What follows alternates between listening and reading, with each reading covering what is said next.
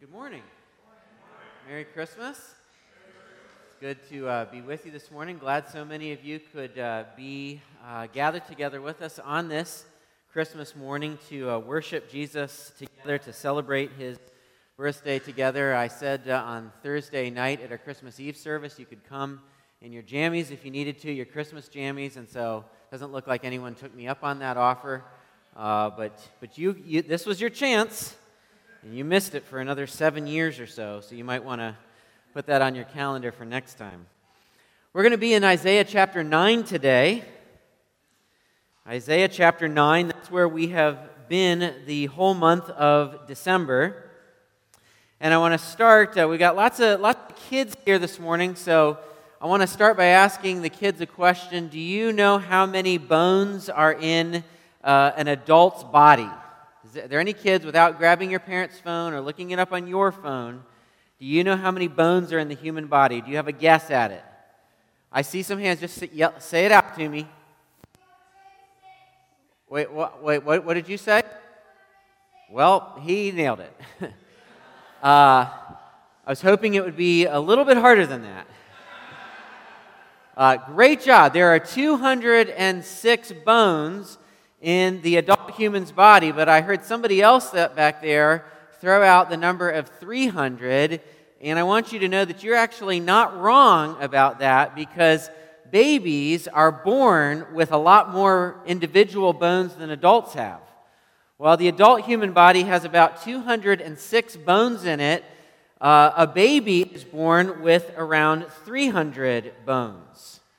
And a newborn has 300 bones because these, these bones are going to basically fuse together, they're going to join together, and they're going to get connected up as, as the child grows. But there are 300 bones so that it makes it easier for a baby to be born. Uh, another way of putting it is, is having lots of bones makes a baby, for lack of a better terms, more squishy.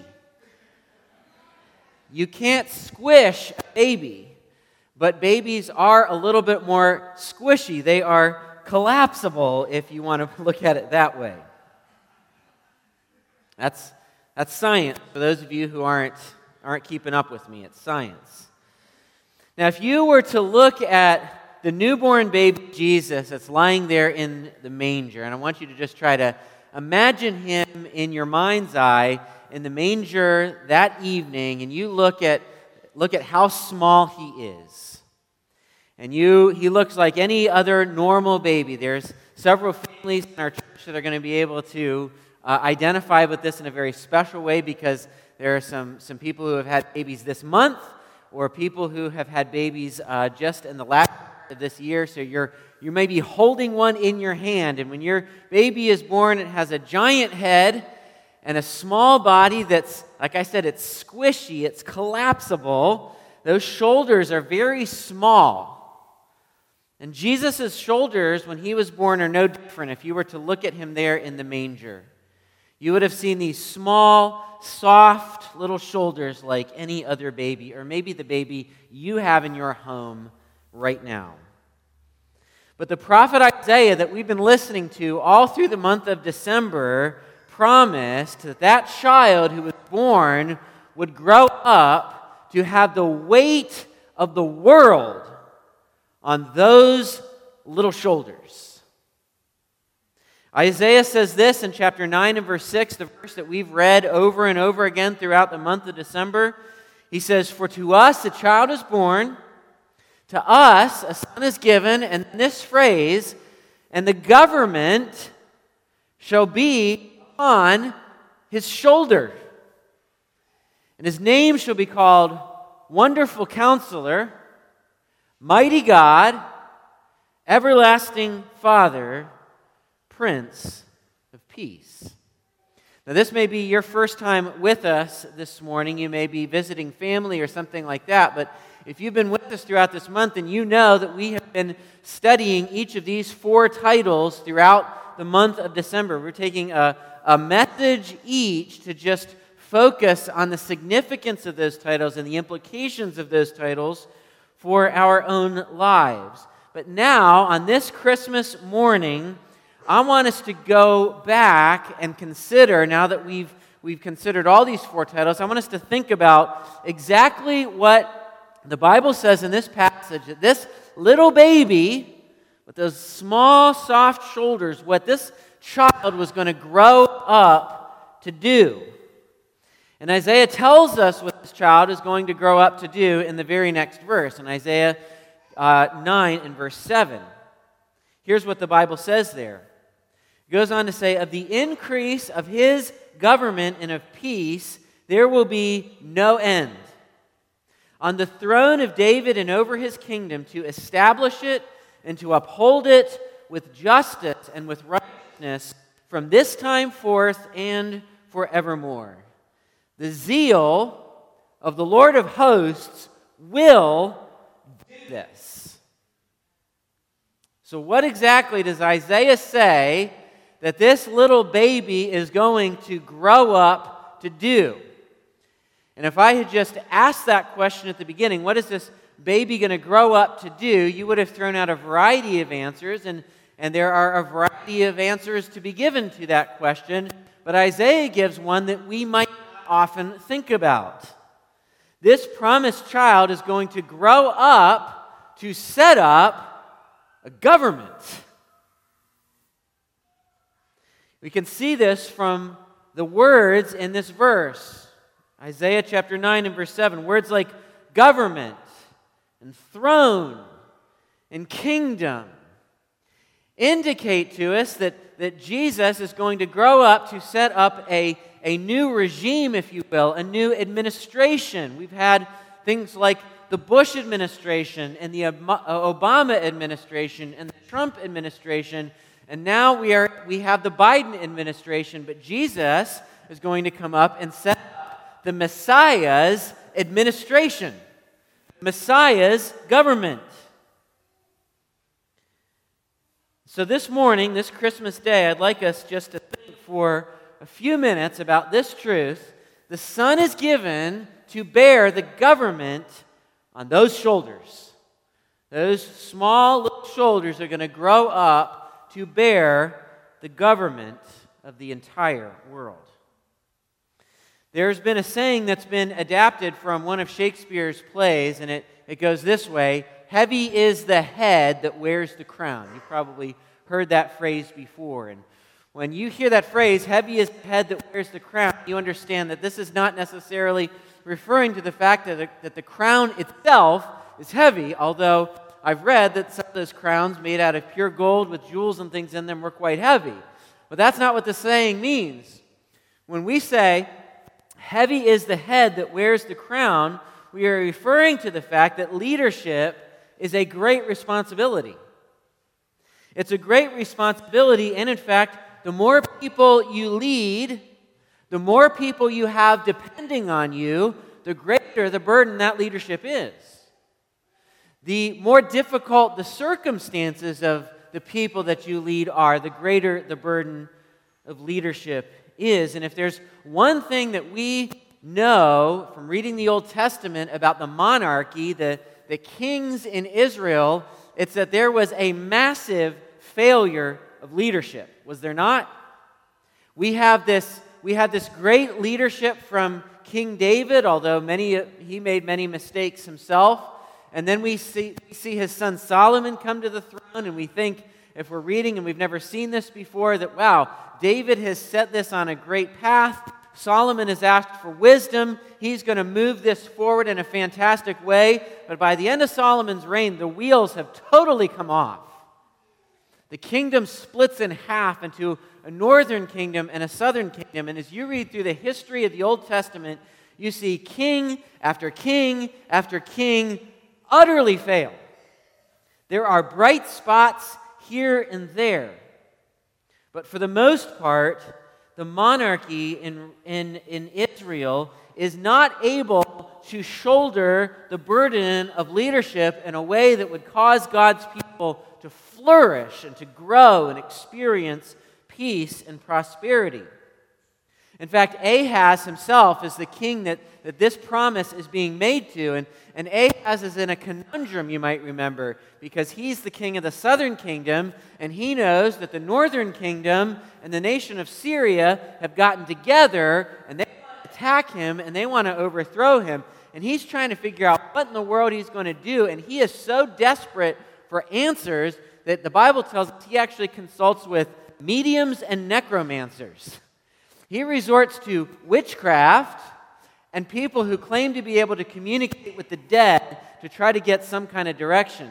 Now, does that sound like good leadership? The answer is no, it doesn't. But it's into that situation that the prophet Isaiah speaks of a, king who is coming, a child who's going to be born, a son who's going to be given, whose shoulders are actually going to be broad enough to carry the weight of the, of the fortunes of the nation. In fact, he is one day going to sit on David's throne.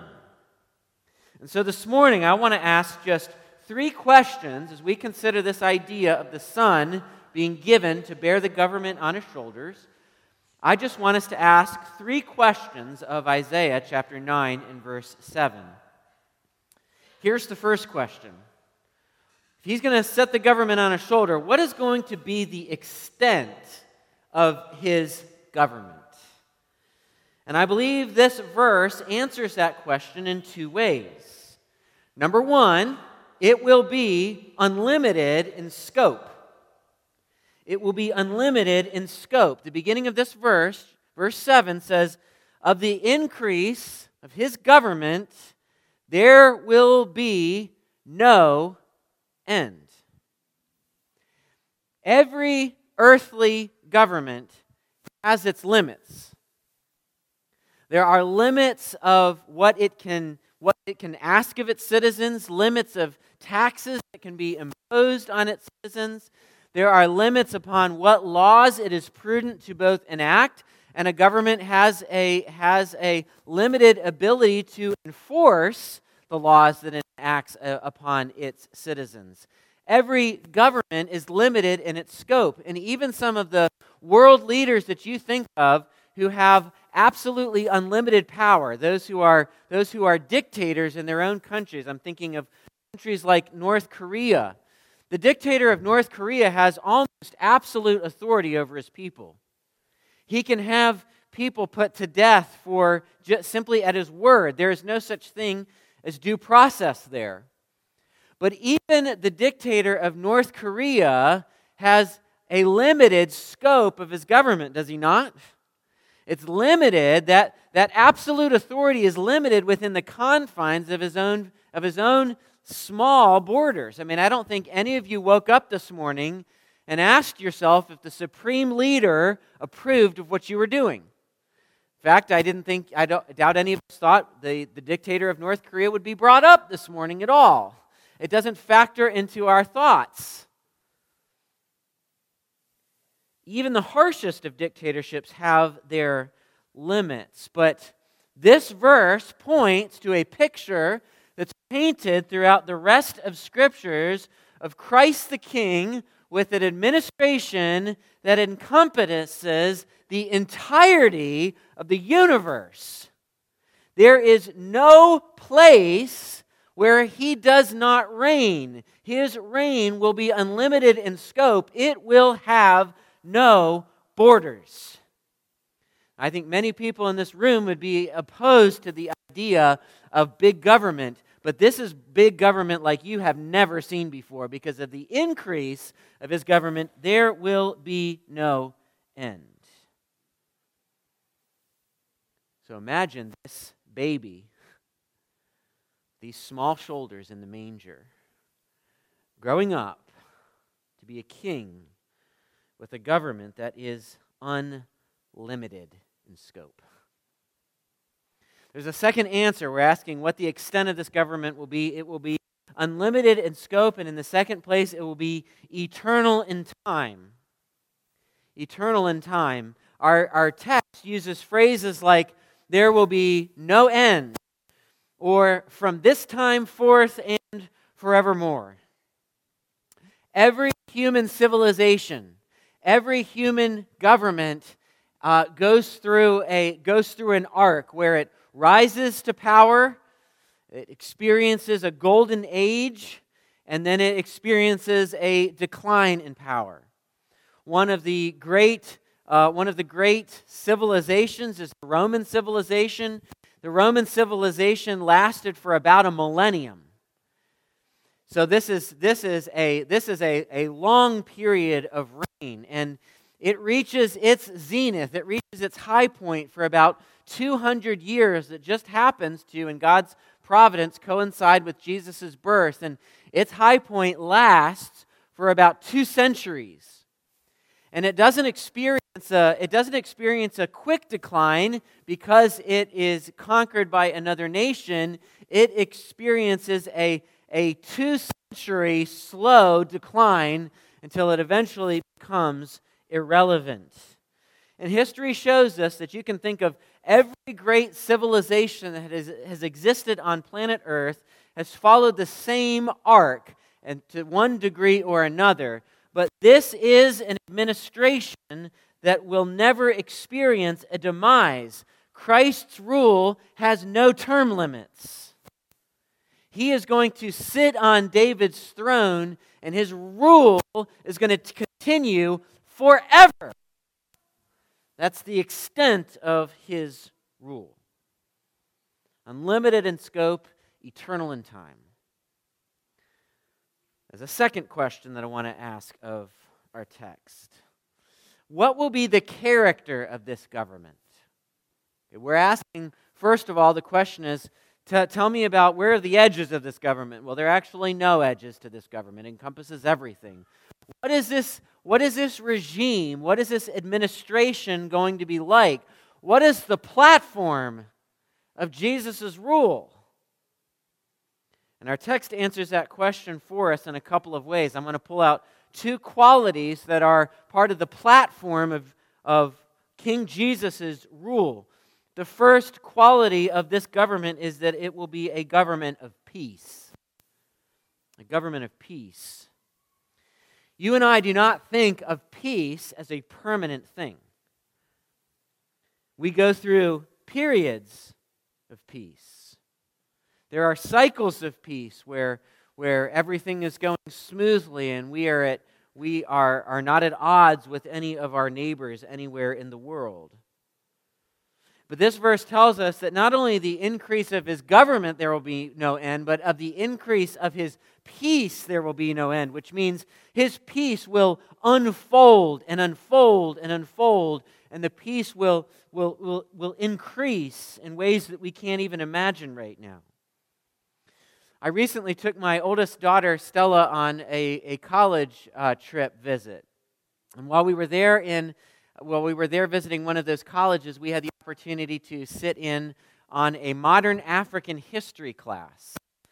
And the thing that was going on in this modern African history class is they were the, the teacher was leading the class in a discussion about how, uh, how other nations can help bring about, or if they can help bring about, peaceful conditions in nations like Somalia. And they were referring to the disaster that was uh, that uh, the, of the U.S. entry into Somalia, the Black Hawk Down situation, what, what started as a humanitarian effort turned into military operations, and now, now we have a mess on our hands. And the class discussion was what's to be done about something like that?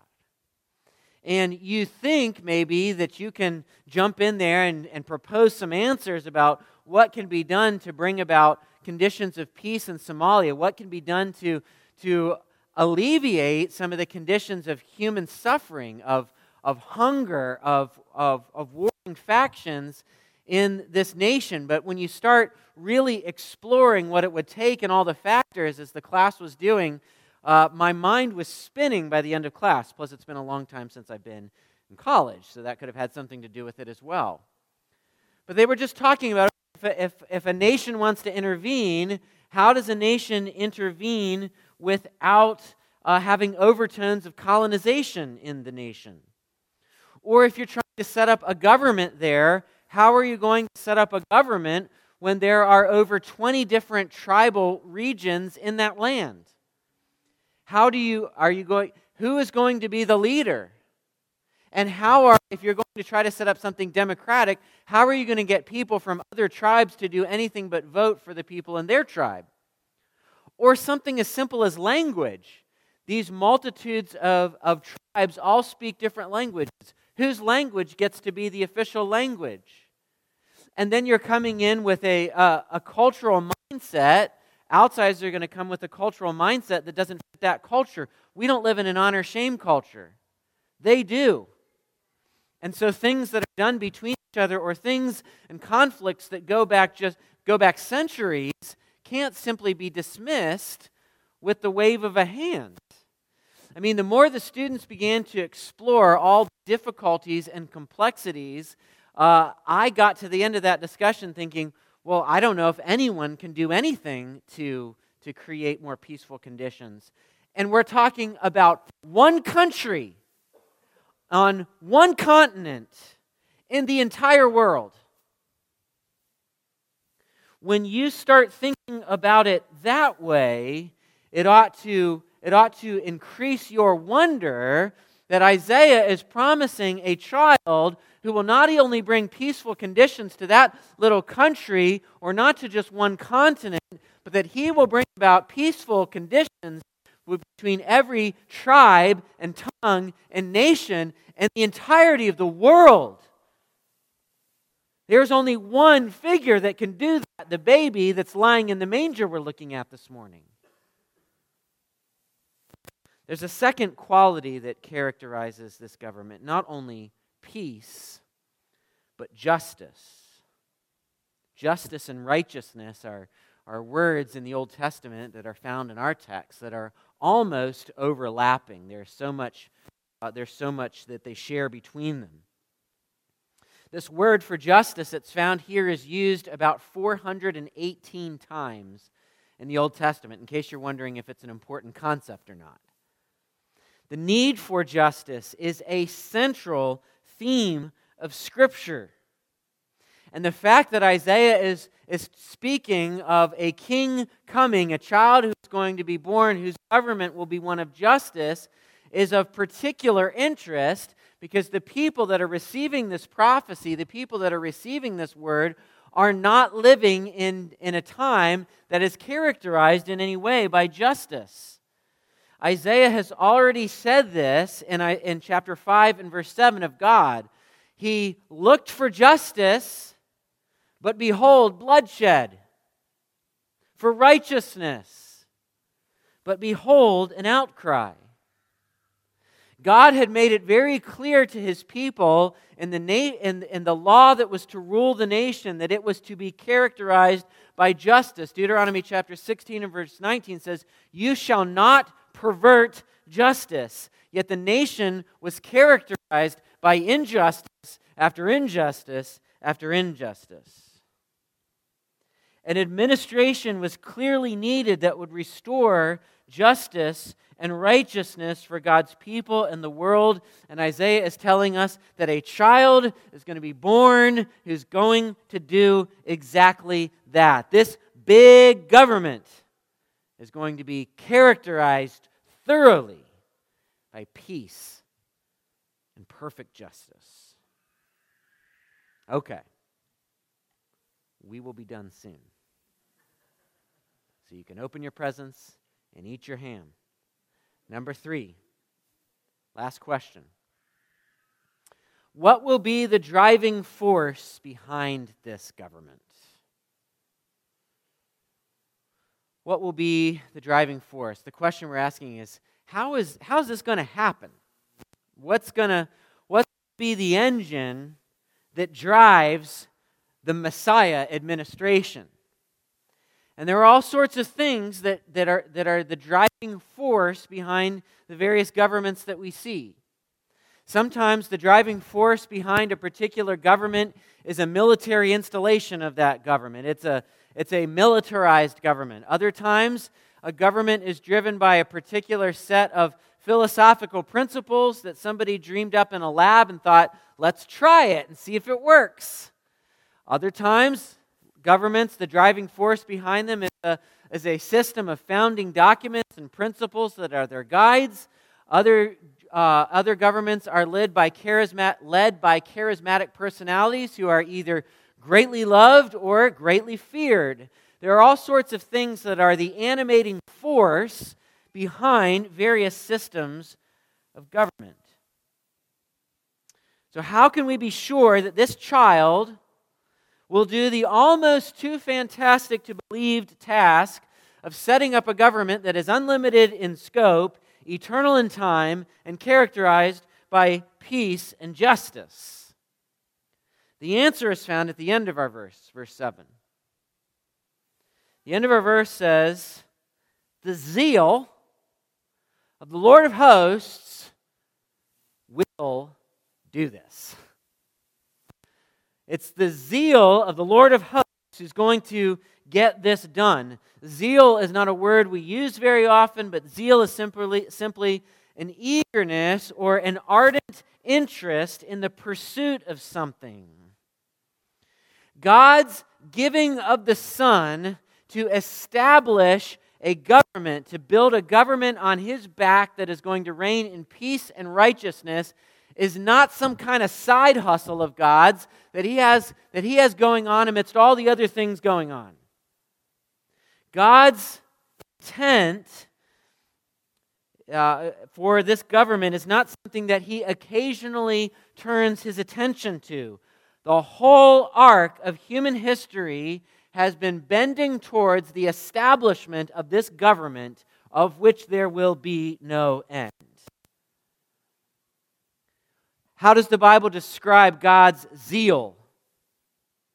I love the way the Bible describes his zeal. In our book that we've been looking at, Isaiah chapter 42 and verse 13, the Bible says this The Lord goes out like a mighty man. Like a man of war, he stirs up his zeal. He cries out, he shouts aloud, he shows himself mighty against his foes. That's a, that's a picturesque way of talking about the driving force behind this government that's going to be set up. Isaiah chapter 59 and verse 17 tells us that the Lord wraps himself in zeal as with a cloak.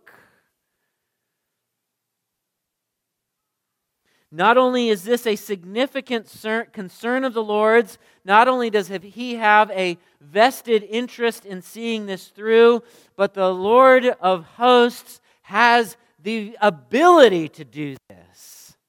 There are all kinds of delusional people in the world who have existed throughout human history who have thought that somehow they could unite the entire world under their rule, and every single one of them has failed to one degree or another. But let me remind you of one of the titles that is given for this child who is going to be born that we examined several weeks ago Mighty God. He was described as a mighty God, and I told you at that time that that Hebrew word mighty, when it stands alone, can be translated as hero or champion. So, what the scriptures are telling us is that when you look at that baby in the manger, as we are doing this morning, in all of its softness and in all of its smallness and all of its weakness, you are looking at a champion, a mighty God who is going to grow up to have the weight, of the government of the universe firmly on his shoulders. The Lord's zeal for this is the engine that is going to drive his administration forward. And it all starts with the child who's going to be born, with the son who's going to be given. Those small shoulders will one day wear the weight of the world. But the Bible tells us that before they bear that weight, they're going to bear the weight of something else. That child is going to grow up. His shoulders are going to broaden. And they are going to become able to be lashed with a whip. Those shoulders are going to, those adult shoulders are going to be bloody. And then they're going to have a cross placed on those shoulders. And, and that man is going to carry that cross as far as he can before he stumbles. And someone has to carry it the rest of the way for him. And then those shoulders are going to be pressed, going to be pressed up against that crossbar. And after bearing the weight of the whips and after bearing the weight of the cross, those shoulders are going to bear the weight of our sin. As the song says, Behold the man upon a cross, my sin upon his shoulders. But one of the great things the Bible tells us, and one of the re- reasons we celebrate the good news of Jesus together this morning in the baby who was born, is that everybody who comes to Jesus bearing the weight of their sin on their shoulders can come to the foot of cro- the cross and have that lifted. Wait for us. And every person who comes to Jesus with the weight of their sin will find forgiveness at the cross. We celebrate the birth of our hero, our champion, our Savior this morning. But today could be the morning we celebrate another birth. You may be here this morning and you may feel the, the work of the Spirit in your heart right now. And if you're feeling that, we want you to know that this is a day that you could be born again. If you will, right where you are sitting, repent of your sins and believe the good news. You could walk out of here with the burden off your back forever. For the rest of us who have put, put our faith in Jesus, this morning, we look forward to the reign of Jesus. And it is a reign and a rule of which there is no end in sight. Let's pray. Lord, we are grateful to gather together We are grateful to gather together this Sunday morning to worship you. We are grateful for the people that you have brought here. And Lord, if there is one person here among us who is feeling the work of the Spirit, your Spirit in their heart, I pray that you would help them to not leave this place until they have found rest for their souls. Lord, we look forward to a day when your reign will never end. I pray that this would be a great day of celebration and joy as we celebrate the birth of our champion. And we pray these things in Jesus' name. Amen.